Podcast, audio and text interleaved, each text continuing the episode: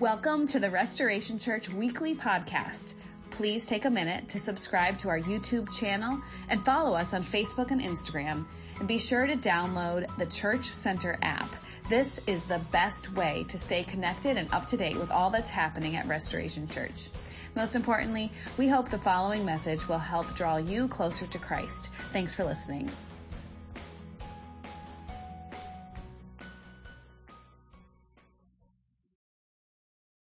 You'd be surprised how many videos I watched of people answering that question. Uh, does anyone know what the number one answer was? Good deeds, yes. As long as you're a good person, you get to heaven. That's basically what people think in the world. For those of you who follow Jesus, is that true? No. Okay. So I might be preaching to the choir here this morning, um, but hopefully uh, this question, somebody asked this question of how does salvation work? You know, how, do, how does this, you know, Christianity, that's, great, but how does it all work? Like, what is required of us? So somebody obviously had this question, so hopefully it's hopeful, it's helpful to you, but not only to you, it's hopeful to your witness. Your ability to converse with your neighbors and your coworkers and your friends and family who may have this question as well. We are in a series titled Asking for a Friend. Over the course of several months, we collected about 20 questions or so from you. And we are answering those questions throughout this series. Today, how does salvation work? Next week, what if someone has never hears of Jesus? Um, having understood what salvation is like, Jesus is a crucial component of that. Well, what if someone never hears of Jesus, right? That's an interesting question. Um, does my faith have to look like my parents' faith? And then there's kind of eight random questions that I'm going to tie together into a single narrative on Father's Day. Uh, should be good times. Um, and then uh, about, I, I mentioned this, about a third of the questions that I received all had to do with human sexuality. How do I talk with those who are LGBTQ? Uh, you know, what, what does the scripture have to say about all of these? And so we are going to start a series in July titled "Let's Talk About You and Me." Um, some people think that's a confusing image for that, and I'm like, yeah, well, sexuality is confusing, right? And so we're gonna we're gonna lean into this and see what Scripture has to say about human sexuality in the month of July. I continue to covet your prayers as I read book after book after book on the subject and wrestle with Scripture myself. So. Here's what you're going to see a lot in this series. We talk about this every single week so far. This is um, an, an image of how we understand and how we converse about Christian doctrine and dogma. In the center are these ideas that we are going to die on, issues that we're going to die on, theological stances that we are going to die on, and there aren't many of them. But literally, like in the first century, if, if Paul came around, uh, and when when the uh, Romans dragged Paul before the chopping block, right, he was willing to die on Jesus as Lord.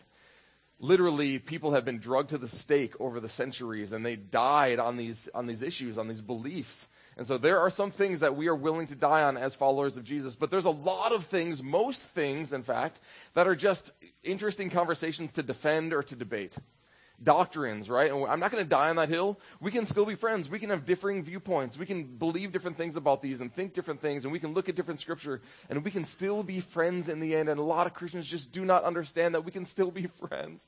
And the world looks at the church, it's like, that is exactly why I don't want anything to do with Christianity, is because you're also divisive. You, you, you, you pick apart these little minute details, and you're like, you can't be friends, and you, you die on all the wrong hills. And so we need to understand this as well, right? That there are some things that we just we should not die on. Some things we should be friends. We should still have unity. We should still love one another. We need to choose our conversations and our die on hills very wisely. And today we're talking about the gospel of Jesus Christ. And my friends, that's a die on hill for me. Literally, uh, there's there's nothing else, right? If, if the gospel doesn't exist, then then I'm wasting my time. If the gospel isn't true, I'm wasting my time. You're wasting your time. We shouldn't be here. We should be down the shore. We should be doing any number of things today. We're all wasting our time if the gospel isn't what the gospel is. And so I'm going to recap very, very, very quickly where we've been the last couple of weeks. Um, I would encourage you, though, to go back and listen to the series on our podcast, the media tab of our website, Facebook, YouTube, tons of different ways that you can get access to all these conversations. We determined in week one that there is sufficient evidence to warrant belief in God. And that's all I'm going to say about that, okay? There is sufficient evidence to to warrant belief in God. And then we determined that Jesus is the only solution to the problem that everybody knows that they have. He is the only person who offers us forgiveness. Every other religion simply tells us to try harder. Very distinct and unique difference. Unfortunately, many of the versions of Christianity out there tell us, though, the same thing. That you just need to try harder. You need to be a good person, all these people said. You just need to be a better person. You just need to try harder. You know, one of the one of the core memories after having just come to faith in Jesus in high school was the time that I shared the gospel for the very first time. One of the uh, and that's the reason why I can still remember this. We were waiting in the lunch line at school, and my friends ahead of me were recapping the lessons that they had learned the previous night in CCD. And they were talking hypothetical conversation. They were saying, well, well, what if someone commits suicide, right? What if somebody committed suicide? I know that's a, that's a, that's a trigger. That's a very sensitive topic. They were talking about this. What if someone commits suicide? What happens to that person? Stating that if someone were to commit suicide, that they wouldn't be in heaven because killing is a sin, and that sin then wasn't able to be confessed, and therefore there was no heaven. How many of you grew up in a faith system that told you that because of what you have done, God doesn't accept you? Some of you grew up in a faith system like that. Because of what you have done, you are not accepted. And if you want to be accepted, then you have to go and work. You have to go and atone. You have to go and do something to cover up what you have done. And then maybe, if you do enough, if you can tip the scale in your favor, if you can cover it up to a, fullest extent, then maybe you will be accepted by God.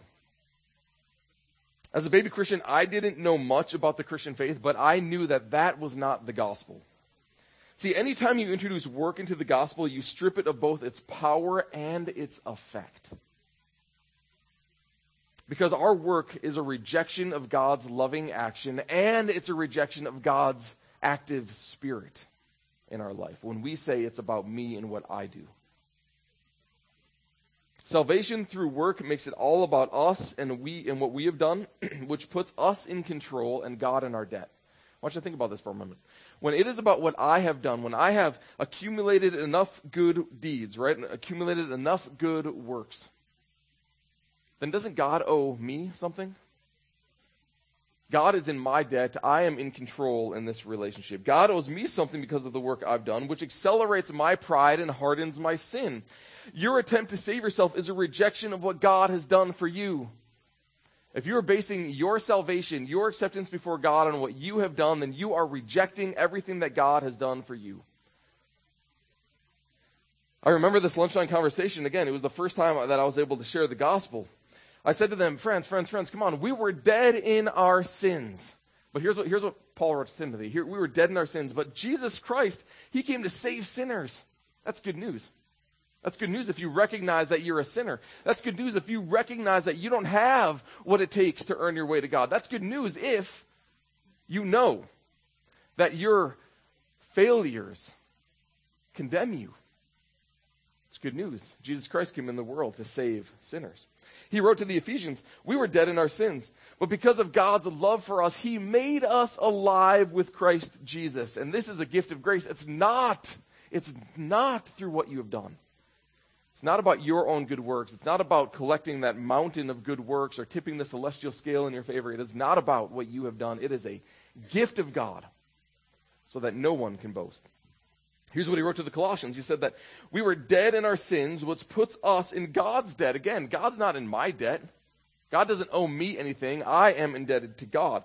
And every time you sin, but keep on living. I'm to think about this. Every time you sin, and we've all done this, right? This morning, as we all sinned, right? But we kept on living. We were borrowing from grace. Or we were borrowing from, borrowing from life. And so we racked up this incredible life debt, Paul is saying. But Jesus paid our debt by emptying out his life on the cross on our behalf. And this is how Paul explains it to the Romans. He says that no one is declared righteous in God's sight by works of the law. Rather, through the law, we become conscious of our sin. So the law is like a mirror. How inadequate and how filthy we actually are. We look at the law and it just reflects back how filthy and sinful that we actually are. Those who try to find life under the law will always be disappointed because the purpose of the law was to reveal our sin. That's all the law was meant to do. Was to reveal how sinful we actually are, how in need of grace we actually are. The sin was, the, the law was never meant to save us. There was no amount of following the law that was ever meant to save us. It was just to help us realize how sinful we actually are. And sin separates us from God. Our relationship with God has been broken, and being good or following the law or being religious, it can't fix it. That's what Paul is saying. No one is declared righteous by how good you are, by the works of the law. But now, he says, apart from the law, righteousness of God has been made known, to which the law and the prophets testify. The law wasn't God's plan from the beginning. It wasn't, it wasn't reclaiming relationship with us. It's not how God wanted to go about it. The law and the prophets themselves spoke of a different plan, of a different way of how God was going to restore and reconcile and redeem his people. The righteousness, the right relationship, the reconciliation, the restoration is given through faith in Jesus Christ to all who believe. See, right relationship with God, salvation comes by trusting in Jesus Christ. And then he goes on to say that everybody, it doesn't matter if you're Jew or Gentile, we all have the same problem. There is no difference between Jew and Gentile. All have sinned and fall short of the glory of God. And all are justified freely by his grace through the redemption that came through Christ Jesus. And so God has healed our relationship, not because we deserved it, not because we had earned it. God did it because of grace because of his love for us. He fixed it, not because of anything that we had done. It was a gracious provision to pay off debt as he nailed our sin to the cross. So my friends in the in the lunch line, you know, they were just kind of looking at me. I explained the gospel to them, and I kind of I boiled all this down, right? Like this is kind of a I didn't go on for 15 minutes talking about all these Bible verses, but I, I, I boiled it down. We are sinners. God did the work. It's not about what we had done. God did the work. And so they just had this like glaze in their eyes as they're looking at me, you know, on the lunch line. They're like, what? Like, so, so, so what about, what about, you know, the, the suicide? Can that person be saved? And I said, yeah. Because salvation is about what Jesus has done, not about what we have done either sin or our attempts at solving it. We've all done things that disqualify us from a restored relationship with God. Do you guys recognize that? Every single person has done things that disqualify us from a restored relationship with God, but thanks be to God. He reconciles us. He redeems us. He restores us through His Son, Jesus Christ. Not through my own good works, not through what I have done, not through tipping the scale in my favor. No, He does the work. Thanks be to God. He has done it for us. So, I want to spend just a few minutes talking about this one word, because this is a really important word in this whole thing trust. Whenever we see this word Trust, you, you could also belief or faith in Scripture. They're all the same word in the Greek language, pisteo. The Greek word pisteo, you could translate it trust, belief, faith. It's all the same word. The first Bible that I ever, the first Bible verse that I ever read was on a wooden plaque in a, in a camp in northern Minnesota.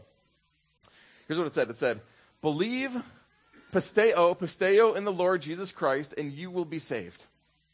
And so, again, I had really no context for the Christian faith. I had really no understanding. I didn't really know what it was about. I had never read anything other than this in the Bible before.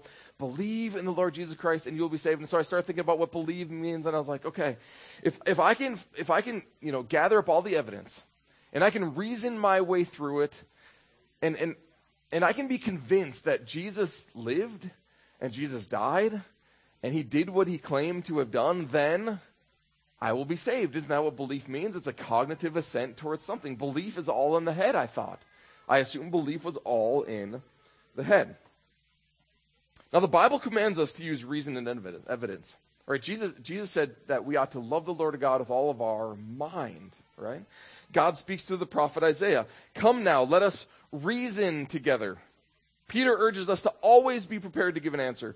Paul commends us to destroy arguments that are opposed to the truth of Christianity, and he declares that Christianity is false unless the resurrection is a historical fact. So here's the thing. We as Christians don't get brownie points for being stupid. Alright, we don't. Naivety is not a Christian virtue, friends. Blind trust, blind belief, that is not a Christian virtue. We are supposed to know what we believe and why we believe it. But I'm going to tell you something that took me years to learn. And I'm going to tell it to you in the next, you know, five minutes or so. But if you can embrace this, friends, it will change your life. Merely knowing that Jesus is the Savior isn't enough to save you. Merely having a cognitive assent, a belief, a mental picture of Jesus is not enough to save you. You have to go from belief that Jesus is your Savior to belief in Jesus as your Savior. Those are the two kinds of biblical faith. Belief that is based on reason and evidence. Belief in is how you respond to reason and evidence. Belief that is more a matter of the heart and mind. Belief in is more of a matter of the heart and the will. It's interesting. Paul says in Romans chapter 10, he says, Confess in the Lord Jesus Christ and you will be saved. And believe in your heart that he rose from the dead. Isn't that weird? Believe in your heart? That's not where you believe. You believe in your mind. No, believe in. Believe in, not just believe that. You need to believe in. Let me let me parse out the distinction a bit more. When you when your car starts making weird noises, right, and there's and, and you need to take it to the mechanic, you have trust that the mechanic you bring it to is qualified and he has the tools and the knowledge of how your car is going to run so that he might potentially fix it. If you have something wrong with your kidneys or internal organs and you need to go get a surgery, you have belief that the surgeon you choose is qualified and has the skill sets and the education needed to fix you. If you're going to make an investment with your money, belief that the investment and the company has good practices and are ethical and has a good, you know, history of, of, of bonds and stocks and increasing people's investments. When you're going to marry someone, when you think about this, right? You're in a relationship with someone. You you you, believe that they're going to make a good spouse because you've seen their character and you've met their friends and you know them. You've hopefully spent some time with them. We make our decisions based on good evidence, in other words.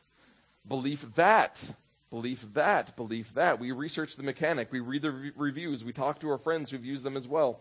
Same with the surgeon. We analyze their medical history. We, we look at their credentials. We talk to people who have used this surgeon in the past.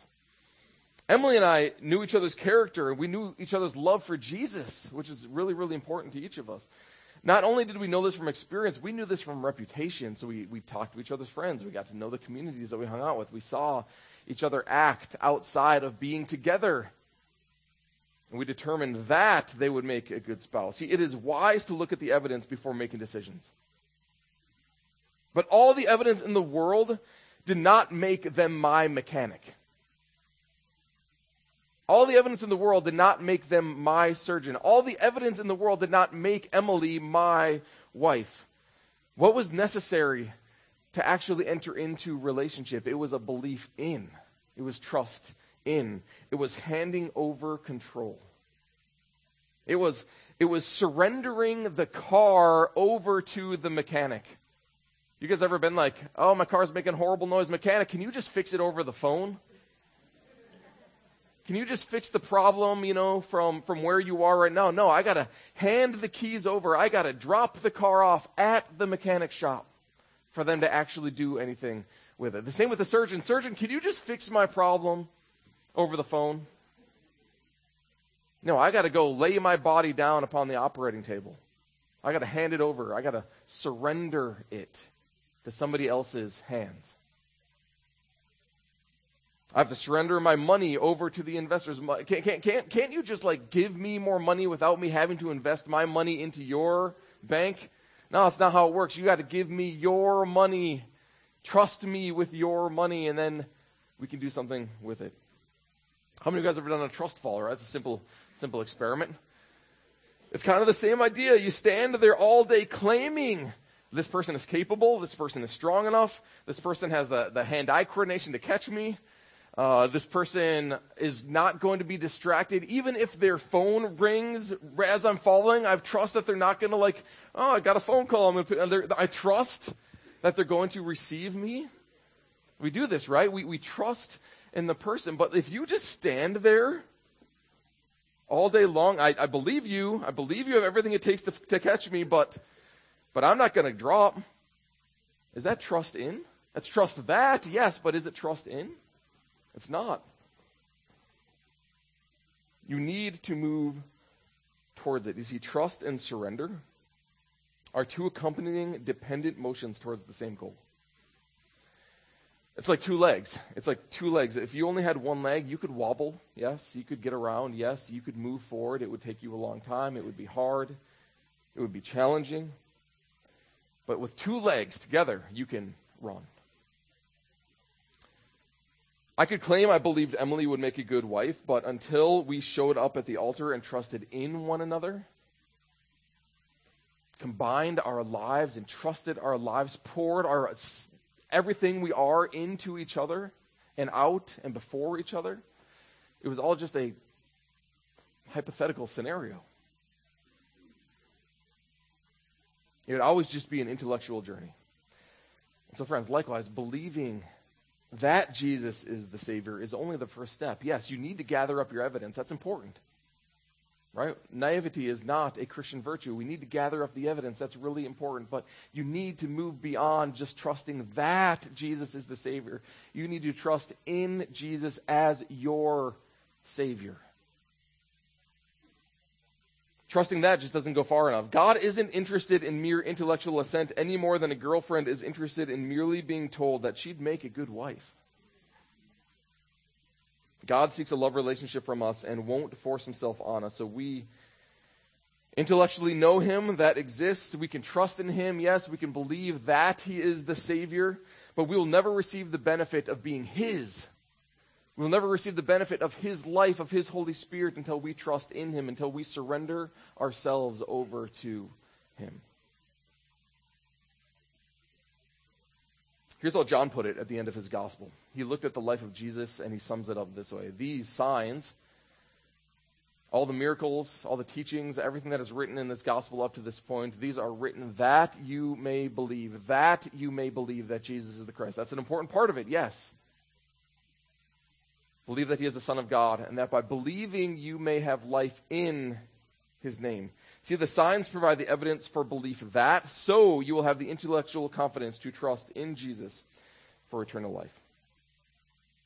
So, friends, salvation is a free gift offered to us. It is not given to us because we're good enough. It is given to us because God loves us.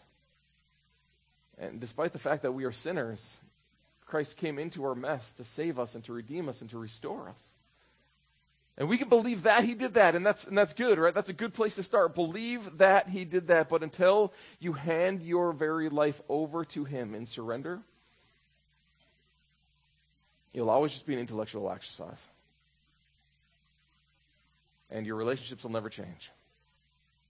And you'll never find the peace that Jesus talks about, and you'll never find the wholeness, and you'll never find the the confidence to move forward and the power of the Holy Spirit to propel you into joy and to patience and kindness and goodness and faithfulness and gentleness and self control and to be a person of justice and to be a person of grace and mercy and who is able to forgive.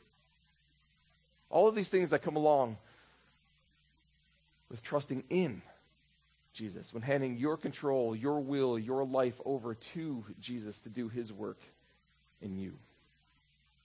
I'm to the band forward. We're going to sing a final song as we uh, conclude our time together this morning. So, a, a couple questions I-, I have for some of you. Are you ready to be free?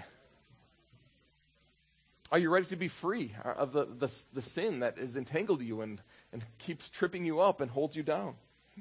Are you ready to stop waiting in guilt and shame? Some, some of you live your life with perpetual guilt because we talked about this last week that religion, all of your attempts at solving your own problems, it's a perpetual guilt machine. That's all it's going to do is continue to make you feel more guilty. That's what religion is designed to do. Religion is designed to make you feel guilty. Paul said it in Romans 3, right? The law was meant to make you aware of how sinful you actually are. It was never meant to give you a solution, it's just to make you aware of how guilty you actually are. Friends, are you ready to move forward? Are you ready to get unstuck? Are you ready to be free? The gospel is really not all that complicated. We have made it very, very complicated. Friends, we're sinners. And the wages of sin is death. But thanks be to God who demonstrates his love for us that while we were still sinners, he paid the penalty of our sin. If you have never trusted, if you have never trusted in Christ as your Savior, I'm just I'm going to say a prayer, and this isn't a magical prayer this morning. Nothing about it is special. But if you prayed along with me, with contrition and repentance, saying, God, I, I maybe have only kept you as an intellectual idea for all my life, and I'm ready. I'm ready to put my trust in you. Then you know what the beauty is? You're going to walk away saved from this place. And you're going to walk away with the power of the Holy Spirit guiding you. And then we invite you on a journey here at Restoration Church. We want to help you grow into Christ likeness. And that's what's so beautiful about Starting Point. That's what's so awesome about all the courses that we have to offer is that they're going to help you grow in community with other people to become more like Christ. Because the thing is, like, I trusted in Christ when I was 16 at summer camp. When I read that verse on the wall, I did it out of fear. I talked about this before. Like, I just didn't want to burn in hell, and so I trusted in Christ. But I didn't become perfect that day, and I'm still not perfect now. It's a journey that I am gone on. And all of us will be on a journey until the day we die and Christ restores us fully into his image. And so I really want you to grow with us, is all I'm trying to say. Don't, don't just don't just think I, I trusted in Jesus. Great. Now I don't need to do anything else. No, you need to cultivate your relationship. You need to grow. Otherwise, you know what we do? We drift towards selfishness. And our garden that we're cultivating gets cluttered with weeds and it chokes out the life of Christ in us. And so I really, really do encourage you to grow. Get into a starting point group, start your journey. And then starting next week, we're going to start having baptisms on Sunday morning. And I got towels and I got t-shirts. I got it all, friends. All right. That's, we're, we're ready to go. I got heaters for the baptism, right? We're ready to go. Some of you didn't experience the heaters before and I apologize, right? But for those of you moving forward, I don't know how hot it's going to get, but it's. If you've never been baptized as a believer in Jesus, a declaration of what Christ has already done in you, then you have three weeks, the next three weeks, opportunities for you to be baptized. Let me know. I would love, love for you to celebrate baptism with us. New life in Jesus Christ. Heavenly Father, I am a sinner. I confess that. I confess it, Father. I acknowledge it. I know what that has done to me personally. I know what it's done to my own heart and my own mind, my own body, and the decisions I've made, the selfish choices I've made. I am a sinner, Father. I know what it's done to my household. I know what it has done to my children, what it's done to my spouse. I know the chaos it creates when I choose selfishness. I am a sinner, Father. And I believe that you love me. I believe that you have come into the world to pay for every single sin that I have, am, and will ever commit. I believe that you are preparing a beautiful life for me to live, full of abundant joy and grace here and now on this side of eternity, and then restored and reconciled and redeemed for all of eternity then on. And so, Father, knowing that the evidence is there, I trust in you. I believe in you now. I surrender my life. I hand it over, Father. I am going to lay down my control.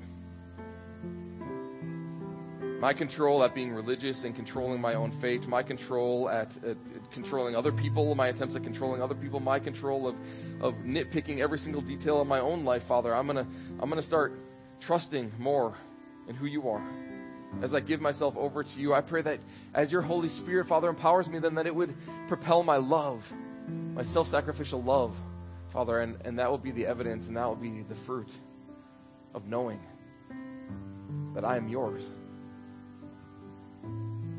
That when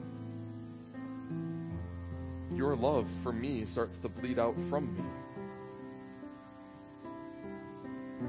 And so, Father, I, I, I, trust in what you have done for me. You have paid every sin. You have gone to the cross. You have died to the death that should have been mine on my behalf. You have exchanged your life for my death. So mind boggling, mind boggling, Father. I don't entirely get it. I do not comprehend the totality and the fullness of your love, but I want to try. I want to explore it. I want to learn. So, Father, thank you. Thank you for what you've done for me. Thank you. May gratitude forever be upon my lips. May, be, may I be a person walking in grace. May grace just bleed out from me. May I be more gracious, Father, because you have been so gracious towards me.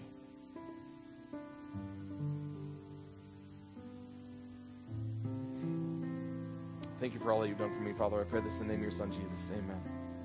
Hey, I'd love for you, if you pray that prayer, maybe, maybe you're committing your life for the first time to, in Jesus, I would love to talk with you. I really would. I'd love to celebrate with you.